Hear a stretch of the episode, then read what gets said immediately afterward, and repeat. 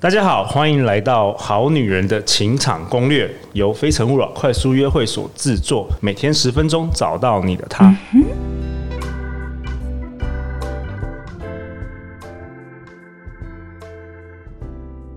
大家好，我是你们的主持人陆队长。相信爱情，所以让我们在这里相聚，在爱情里成为更好的自己，遇见你的理想型。今天我们邀请到的来宾是台湾知名插画家 Juby 秉琦。Juby 是 Juby Wedding 插画喜帖的创办人，累计绘制超过三百多对新人。他同时也是女人迷的专栏作家，书写童话解析、两性关系以及家庭类文章。他形容他自己专长是写老公的笑话，文笔诙谐，见解独到，喜欢以不同的角度观察人事物。我们欢迎 Juby。嗨，大家好。为什么今天邀请 Juby 呢？因为 Juby 去年嫁给了。呃，前年嘛，前年嫁给了我的超级好朋友，知名大名鼎鼎的网络创业家站长陆可。那站长陆可是陆队长心目中就是手指头数得出来的几位顶级男人，所以我就觉得说，哇，Juby 你眼光怎么那么好？很想要邀请你来分享。结果没想到 Juby 他告诉我说，不是的，他之前其实是遇到。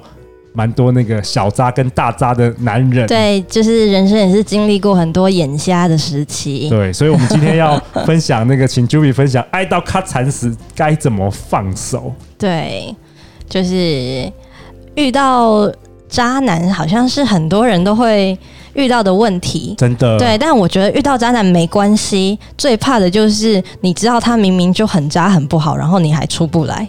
哦，对，很多女生会经历。对，这这是这才是最可怕的，就是你会，你明明就知道不对了，但是你真的就是放不开，离不了。为什么会这样子啊？因为就是很多时候会有那种圣母情节，就是你会想要拯救这个男生。哦，对，有一种你想要让他浪子回头的感觉，希望他浪子回头的时候看到的那个是你。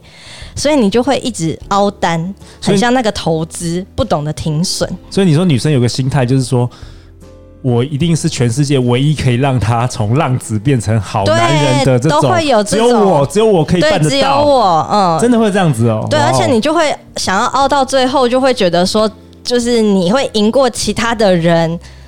然后最后就只会留下你，然后他才会就是突然惊觉啊，原来你就是他此生的真爱，然后他就会一辈子忠诚于你，这就是根本不可能发生的事情。大家都不知道被哪一个电影还是电视剧还是什么，就是真的言情小说那个通常都没有发生，通常浪子还是永远是浪子。对对对对对对对对对对。他会回头，他一开始就不是浪子了啦。哇对啊，Juby，你有没有什么自身的故事啊？好想听。对啊，就是我之前就遇到一个世纪级大渣男啊。世纪渣男，哇！对，他一出场的那种形象，完全就是那个你知道霸道总裁的那种形象。哦、怎么说？就是一副那个高富帅这样子，然后又有钱，然后又是大老板啊，然后开好开名车住豪宅啊。对，然后当然不是因为他的钱。而是因为他竟然有办法可以跟我聊那种哲学啊、哦、哲学、文学啊，哇哦，对，他可以跟我聊这种就是我很有兴趣的东西，嗯，对，然后他就会一直跟我聊，一直跟我聊，然后让我就觉得哦，他其实是一个很有内涵的人，又会赚钱，又会赚钱，对，简直是极对，就是很像那，对，就是会让你觉得哇，天哪，这是个极品哎，你怎么有办法遇到？然后这种能文能武的感觉，对，所以你就会整个就会陷下去。对，然后陷下去了之后呢，才慢慢发现，哎，有一些过了一段时间，就觉得有一些点不太对，例如说他的 LINE 上面怎么都会常常出现其他的女生啊，哦，对，或者是他怎么好像常常在跟一些就是很漂亮头像的人聊天呐，啊，对，然后接下来你就会发现说，哎，为什么可能三三不五时，他人就会消失不见呐，啊？嗯，然后到最后就是发现，哎，他其实外面根本就还有很多其他的女生。你该不会他是他一百个女朋友中的其中一位？对，但是那个时候我甚至都还觉得，但是起码我是一个有办法住在豪宅里面的那一个。你是正宫就对了。对，起码我是正宫这样子。哎、说不出外面每一个女人都觉得自己是正宫啊。那后来发生什么事？你怎么样突然发现这？就是说突然醒了？因为其实那个时候发生一些很荒谬的剧情，就是你知道他的公司倒闭，然后面临就是破产。嘛.然后他就负债上千万，然后我那个时候就整个圣母情节大爆炸，大爆炸。对，我就觉得天哪，你怎么就是变得这么惨？那我一定要来陪伴你，就我一定要来拯救你，就是度过这一段时间，然后就是你就才会知道说，哦，我才是真正最好的，对我是最好，我是最真心的那一个。都离开他了吗？对对啊，对啊，他们他们就没了，而且他那个时候破产的时候，他也没有钱再去就是。维持这一些女生的线呐、啊，OK，对，然后所以我那个时候就还把她就是带回乡下，然后在那里陪伴她。我就是把自己的事业跟工作都放掉哦，wow. 然后我还帮她就是还债哦，对，然后就是赚的钱都给她这样子，然后就是希望她可以好好的东山再起。但是殊不知呢，她在东山再起，在乡下准备东山再起的这段时间。他竟然就还有办法劈腿还有办法跟其他女生在那里就是拉勒讲一些五四三，然后还玩线上交友软体啊，就是半夜被我发现啊，就是各种这种就是很荒唐的事情。所以浪子还是浪子。对，然后我就跟他讲说，你都这个状况了，然后我都就是把你带到乡下这里，然后好好帮你安顿好，然后希望你可以就是。就是在东山再起，那这样子，你是不是应该要对我有一点负责？就是我毕竟也是投入了这么多青春，对。然后呢，就是有点情绪勒索。然后他就说好，他会处理，他会把其他女生就是处理掉。结果殊不知他处理的方法，竟然就是把小三带来我们家。认识你吗？认识我，因为他就觉得哦，如果大家都是朋友的话，那就都没有问题。就是。还是一个非常不成熟、不负责任的男生。然后我其实最后就发现，其实他自己心里有很大的缺乏跟不安。对，然后那个东西已经不是所谓我的爱情可以去拯救的了。对，然后这个也不是我应该要付出我的青春，或者是我的婚姻，或者是我一生幸福作为代价，然后去帮他弥补的。对，就是我觉得，呃，例如说，在爱情都是这样，你不要把爱情当做是解药嘛。对，那你也不要觉得你可以当别人的解药。嗯，对。那就比如想请请教你，就是说有没有什么 moment 是你、嗯、你就是真的就是醒了，你就是看清了这一切？对，那个呃，那个 moment 是一直累积累积的嘛，然后到一个点爆发。那个爆发的点其实也还蛮有趣的，就是有一天他可能就是去上个厕所，平常日常，然后就从厕所走出来，然后走出来的那个时候，我就就是刚好坐在位置上面，我就看着他。